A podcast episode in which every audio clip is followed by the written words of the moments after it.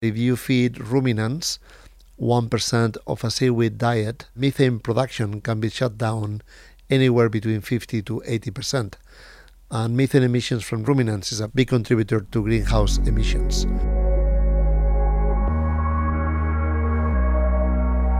Welcome to Science Town, a podcast about the most unique research community on the planet.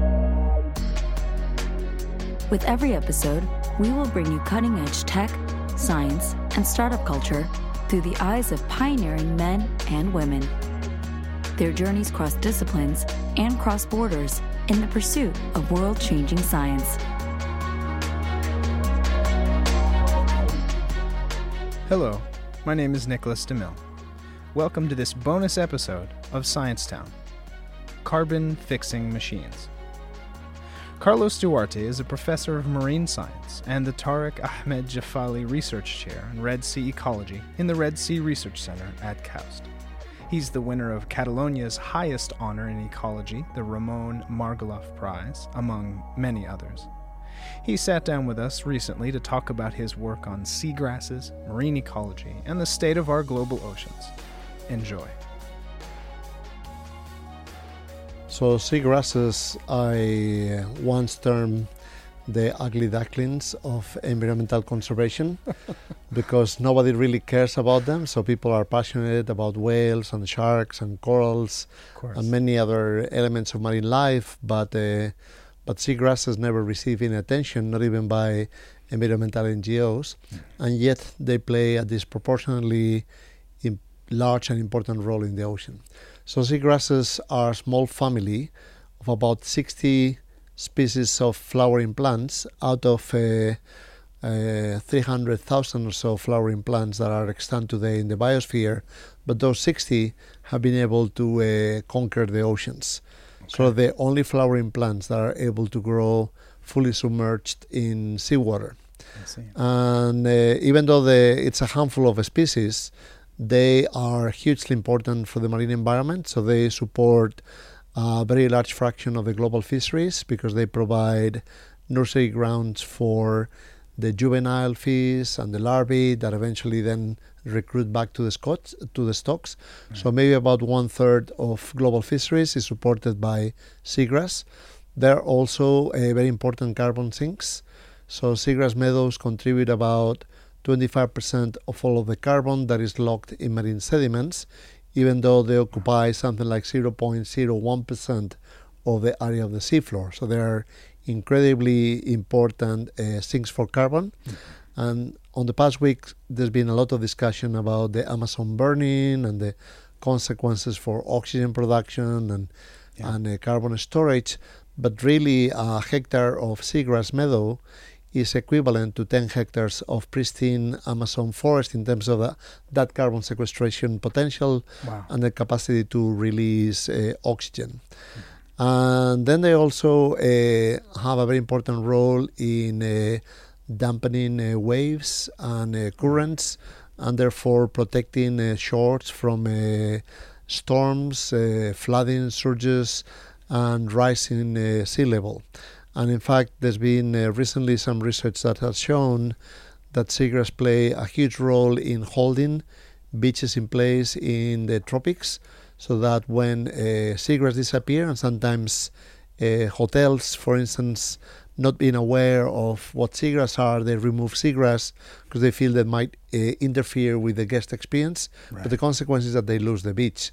So right. the seagrasses are also there holding the beach and holding the shoreline to protect the infrastructure, humans, and all of the activities that are linked to beaches. Right. So they're they're a small uh, component of biodiversity in terms of the number of species, but definitely play a disproportionate role that had not received much attention in the past. What led you to focus on this ugly duckling of the ocean? Well, because I had been uh, working early on on my first steps as a researcher was working on lakes. So I was trained as a limnologist, which is the equivalent of an oceanographer but on fresh water. And I was working on lakes and rivers and streams and and uh, springs. And uh, seagrass like plants, aquatic freshwater plants, play a very important role. So for me, it was natural to uh, continue to flow downstream and eventually get to the shoreline and encounter these uh, flowering plants that have made it into the ocean, which in fact they all have freshwater ancestors. So there's a an evolutionary story around my own personal personal story, right. and then I started working on on them because there was a space where there were very few nerds were interested in seagrass at all, but now they're really on the global focus as a very important component of the biosphere and, and our coastal ecosystems. Now they were uh, their distant ancestors were algae in the oceans. They left went to land in some sense and then came back to the oceans. How do, how do we know that and, and what does that mean? Well, we know that from uh, phylogen- phylogeny and phylogenetic trees mm. and evolution of genes and genomes, that that's kind of the pathway. But in fact, they probably, the ancestors probably never left water. So probably the ancestors were algae that eventually evolved into flowering plants in fresh water then some of them were I able see. to cope with dry conditions, but some of those freshwater plants that develop flowers and seeds and so on eventually went back into the ocean. So there's not necessarily a dry terrestrial ancestor, common mm-hmm. ancestor, but very likely a freshwater ancestor to both uh, seagrass and flowering plants on uh, on land. But that that was a major uh, achievement that required uh, significant re-engineering of the genome of flowering plants to be able to make it back into the sea. And one of the research I was involved recently that uh, was the, the, the paper that we eventually published was a, a cover page of the journal Nature was on understanding how the genome of uh, flowering plants was re-engineered to allow them to be able to cope with uh, growth in the ocean and what can we learn from that uh, re-engineering so that we can use it to allow other plants of interest like rice and other plants of interest to also be able to grow in in seawater. Hmm. In in in what ways did they adapt uh, to allow them to move into the ocean? Yeah, so there were basically four families of uh, uh, changes that were required. One change involved exchange of gases and solutes because uh, so basically, the flow of water in terrestrial plants is driven by evapotranspiration. So uh, transpiration and evaporation of water at the leaf level then creates a flow from the roots to the plant that is very essential essential for transport. But in the water, there is no need for that transport of uh, of water, and also a molecular signaling between plants from uh, molecules that are released in the water don't have the same uh, capacity in uh, of transport, mm-hmm. so they don't play a role. So all of the uh, exchange of gases and uh, molecules that are volatile and go into the air and so on, and stomata, all of that was changed. Then there are no uh, insects in the ocean. Well, there's only five species of insects in the ocean, but none of them are herbivores, so we don't have the equivalent of pests that are able to uh, graze on plants on land, mm. and therefore they're um, rather protected from uh, grazers and pests compared to land plants. So all of the mechanisms of defense for pests and so on were not required. But also a consequence of not being insects in the water is there's also uh, no pollinators although that I need to uh, put a caveat on because recently has been found that there are some marine invertebrates that play a role in pollinating uh, seagrass. But the coevolution between uh, flowering plants and their pollinators that has led to the explosion of species on land is not occurring to the same extent underwater, and that also required the evolution of new methods for the plants to be pollinated and eventually generate the the the seeds. So there were, uh, and obviously there, there's a need to adapt to high levels of salinity. That also required acquisition of uh, different metabolic uh, compounds and uh, processes to be able to withstand and grow on full strength uh, seawater.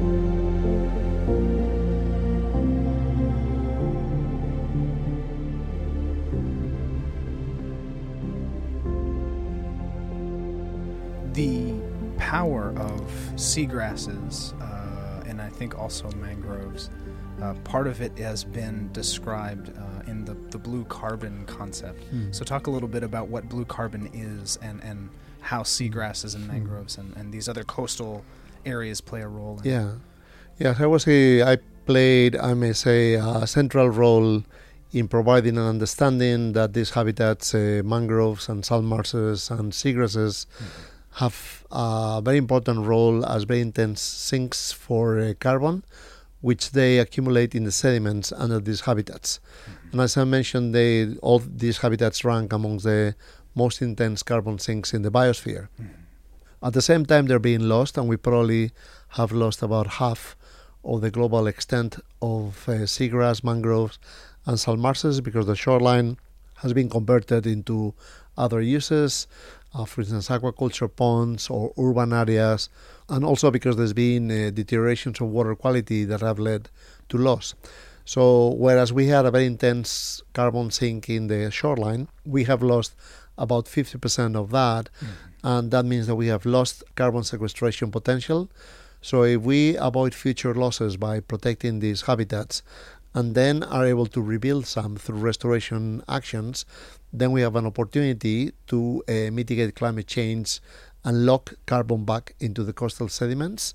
And that strategy is what we label blue carbon that we introduced in 2009. And there's been uh, quite a steep uptake of that idea. And now it's a central component of the strategies towards climate change mitigation and adaptation of over 100 nations uh, globally. Yeah, and, and erosion control is, is obviously a big issue around the world too. Are you able to possibly sell places on seagrass reintroduction, and, and how easy is it to reintroduce? Much of the way uh, the carbon is lost to the atmosphere when the seagrass, salt marshes, and mangroves are lost is not because of the loss of the capacity of the plants themselves, Right. but it is that storage that has accumulated over millennia in the soils that once the plant cover disappears, that is ero- eroded and eventually decomposed back into carbon dioxide and goes to the atmosphere. So preventing the erosion of those stores of uh, carbon is uh, hugely important. So when we once we lose the seagrass and salt marshes, it's really really very important to restore these habitats immediately to prevent the sediment stocks to be lost. And that is very straightforward for mangroves. So for mangroves is where uh, humanity has achieved uh, what I believe continues to be the largest ecosystem restoration ever undertaken by humans, and though that was the restoration of the Mekong Delta mangrove forest, which is about uh, 1,600 square kilometers, that were destroyed by the U.S. Air Force during the Vietnam War with a very effective combination of herbicides and napalm. And then the Vietnamese people, on very simple means and resources, uh, replanted back uh, all of that mangrove uh, around 10 years.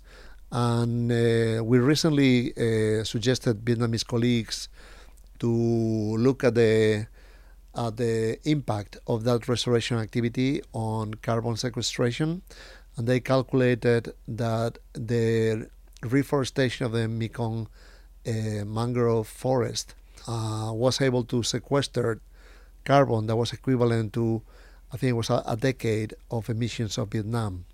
So that again is a very important contribution to uh, climate change mitigation that would not have happened if that uh, mangrove forest would not have been uh, restored. And restoring salt marshes is also very easy. So often salt marshes have been lost because uh, seawalls and other structures have been built to reclaim the area that was salt marsh for agriculture or convert it into a freshwater wetland. Mm-hmm. So all that it takes is to break down that, those seawalls and allow the tides to flood that coastal area again for salt marshes to be restored within a few years. And by a decade, then we have fully functional salt marshes with the many benefits we discussed. Mm. Seagrass restoration is a bit trickier, but it's doable. And then we recently summarized about two decades of efforts on seagrass restoration and then develop clues for what work works and, and what doesn't. So now we have much better guidelines as to how to achieve success in seagrass restoration. So, so perhaps uh, some of the worry that we place on, um, like the Amazon as we do now, uh, we could solve some of those mm. issues with just more concerted coastline uh, rehabilitation. Uh, yeah, well, well, I think the discussion in the media around the fires in the Amazons are a bit misguided. Yeah, because it's not really about oxygen or carbon; it's really about biodiversity. So what we're I losing see. through those fires is uh, we're experiencing huge losses in biodiversity, whereas the mm. public debate is focused on the on the lungs of the biosphere and oxygen and carbon. Mm-hmm. Uh, but in fact, the Amazons is uh, because when I was working on freshwater, I also did work on the carbon budget of uh, of land systems. Mm-hmm. So the Amazon is almost neutral in terms of uh, carbon dioxide and oxygen. So as much uh, CO2 is released from the Amazon as a basin as it is absorbed by the forest. So it is a zero-sum game, but the vital importance of the Amazons rests on the unique biodiversity which is being burned. I see. What are the knock-on impacts of losing that biodiversity? Well, mm, I think it will be uh, almost impossible to restore it because it's unique and endemic to that zone, so it cannot be substituted by anything else. Mm-hmm. So there is a loss of life, there is a loss of uh, genomic uh, legacy. And for instance, we know that the Amazons contain thousands of plants and microbes that have been found to have natural products that are fundamentally important to resolve problems in human health and other elements. Mm. So we're losing those resources before we go to catalog them. And in terms of functionality, then we, we are uh, also losing functions and resilience because although the relationship is not straightforward, usually high diversity leads to high resilience resilience against disturbances. Yeah. And when we lose something like the Amazon forest, what we uh, have instead is something like a savanna-like ecosystem with very few species dominating the landscape, which becomes then very, very uh, uh, vulnerable to impacts from, for instance, climate change and other impacts, because it doesn't really have the options to lay out when when one species is knocked down, mm-hmm. then you have 20 others to replace them. Then you're basically reliant on that one to few species to to uh, perform the whole functions that are required right. for a healthy ecosystem. Right, and those are systems that are incredibly complex and hard to understand the full implications of, I'm assuming. Yeah, yeah, and also the Amazons is hugely vulnerable because the soil is extremely thin, mm. And once this soil is burned, it's it's almost impossible that in any time within, let's say, reasonable human timescales, that soil is going to be built back again to the extent that it can support a uh, pristine forest again. Is there an analogous situation then with seagrasses and, and mangroves that you see in terms of biodiversity? Uh, yeah, in terms of biodiversity, absolutely, on, if you wish, different scales. But in terms of resilience, mm. it's far, far easier to get back the mangroves, the seagrass, and the salt marshes than to get back something like the like the Amazons. And in fact, one of the research uh, directions that I'm taking recently is on the huge potential for the oceans to be able to repair itself mm-hmm. if we give it a break. I think we touch bottom uh, around the turn of the century mm. in terms of impacts and loss. And since the turn of the century, we're still starting to see evidence of a, a trend shift from loss to stabilization and even recovery and then what I've been working in the past year and a half is to look at the scope for the ocean to repair itself and how long will it take and what is it that we need to do to be able to restore uh, ocean that is thriving with life, similar to what the oceans might have been around 1950 or before the Second World War.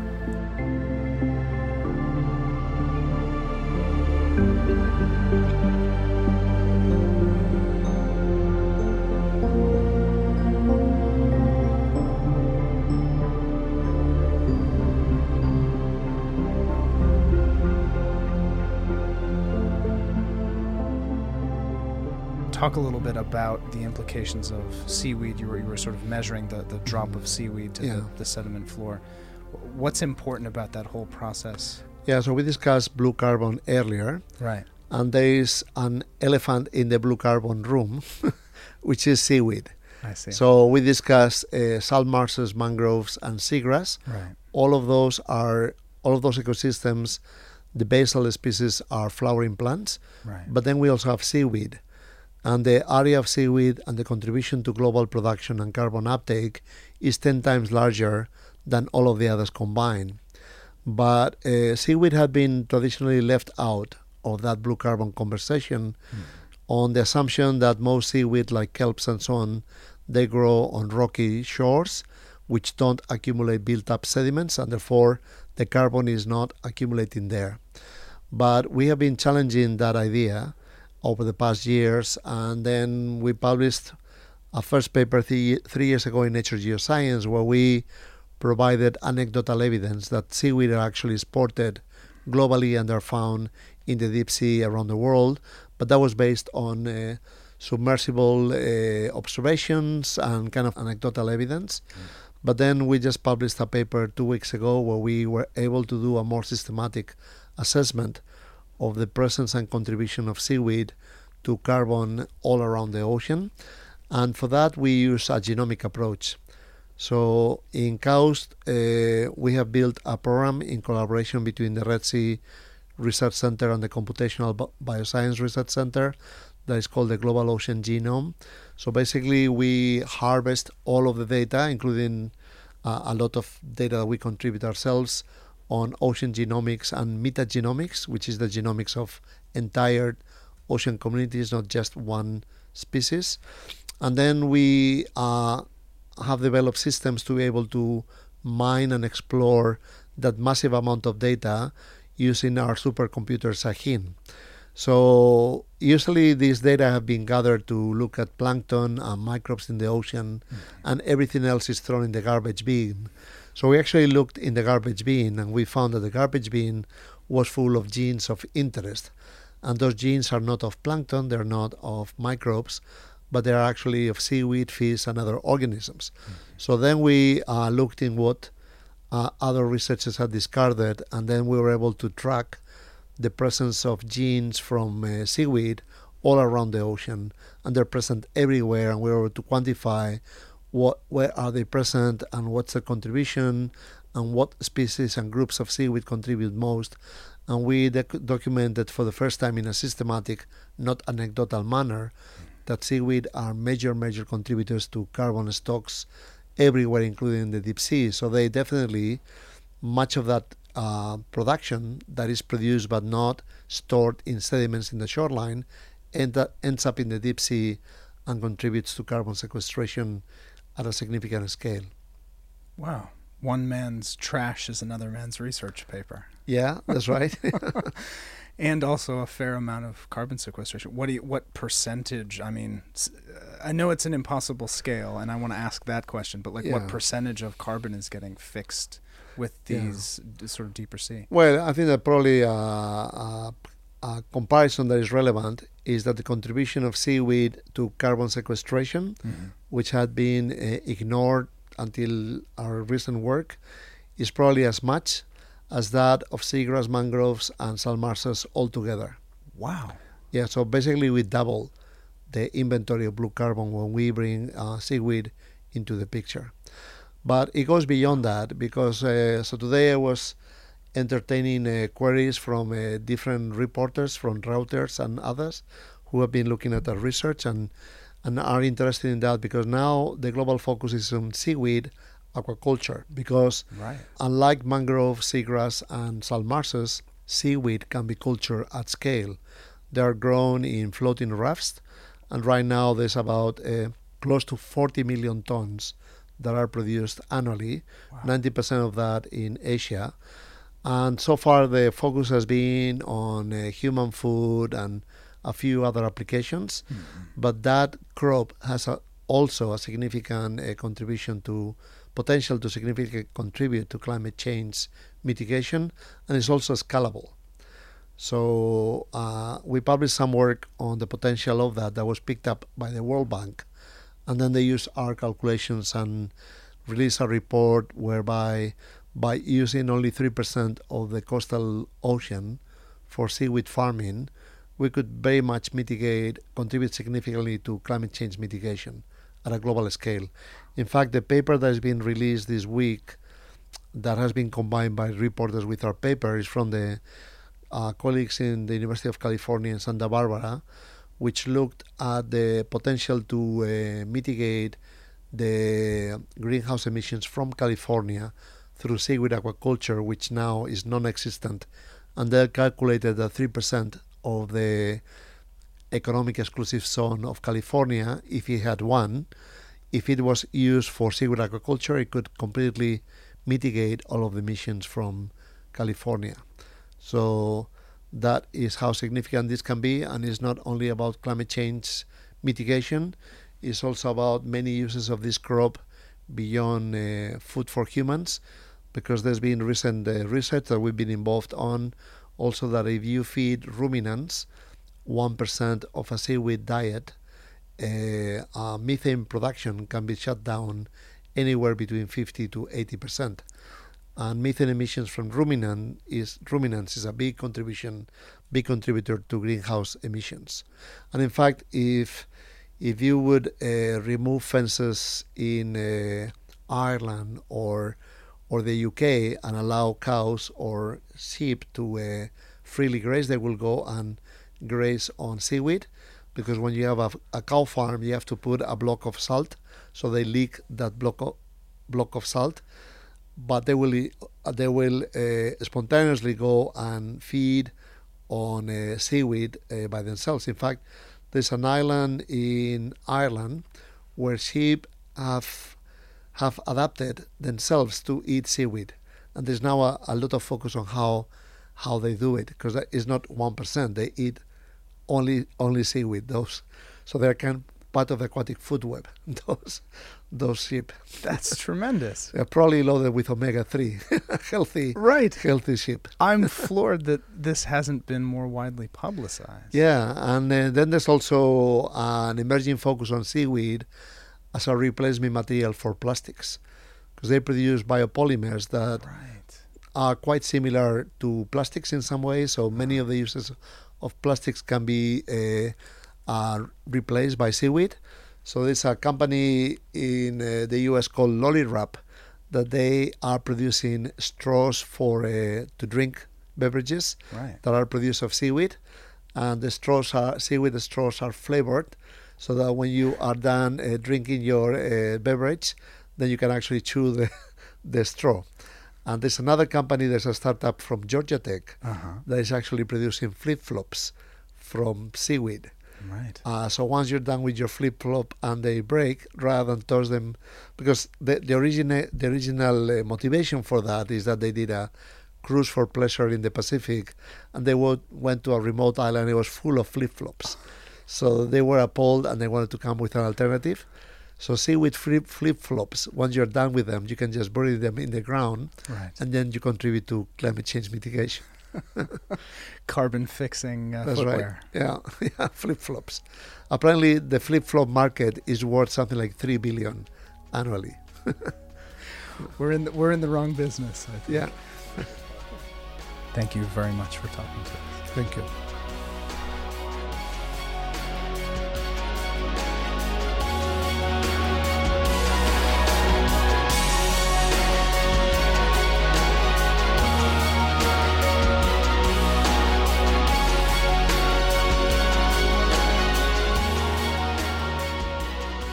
This podcast is a production of King Abdullah University of Science and Technology, also known as KAUST. You can find us on all major social channels, wherever you get your podcasts, and at sciencetown.kaust.edu.sa.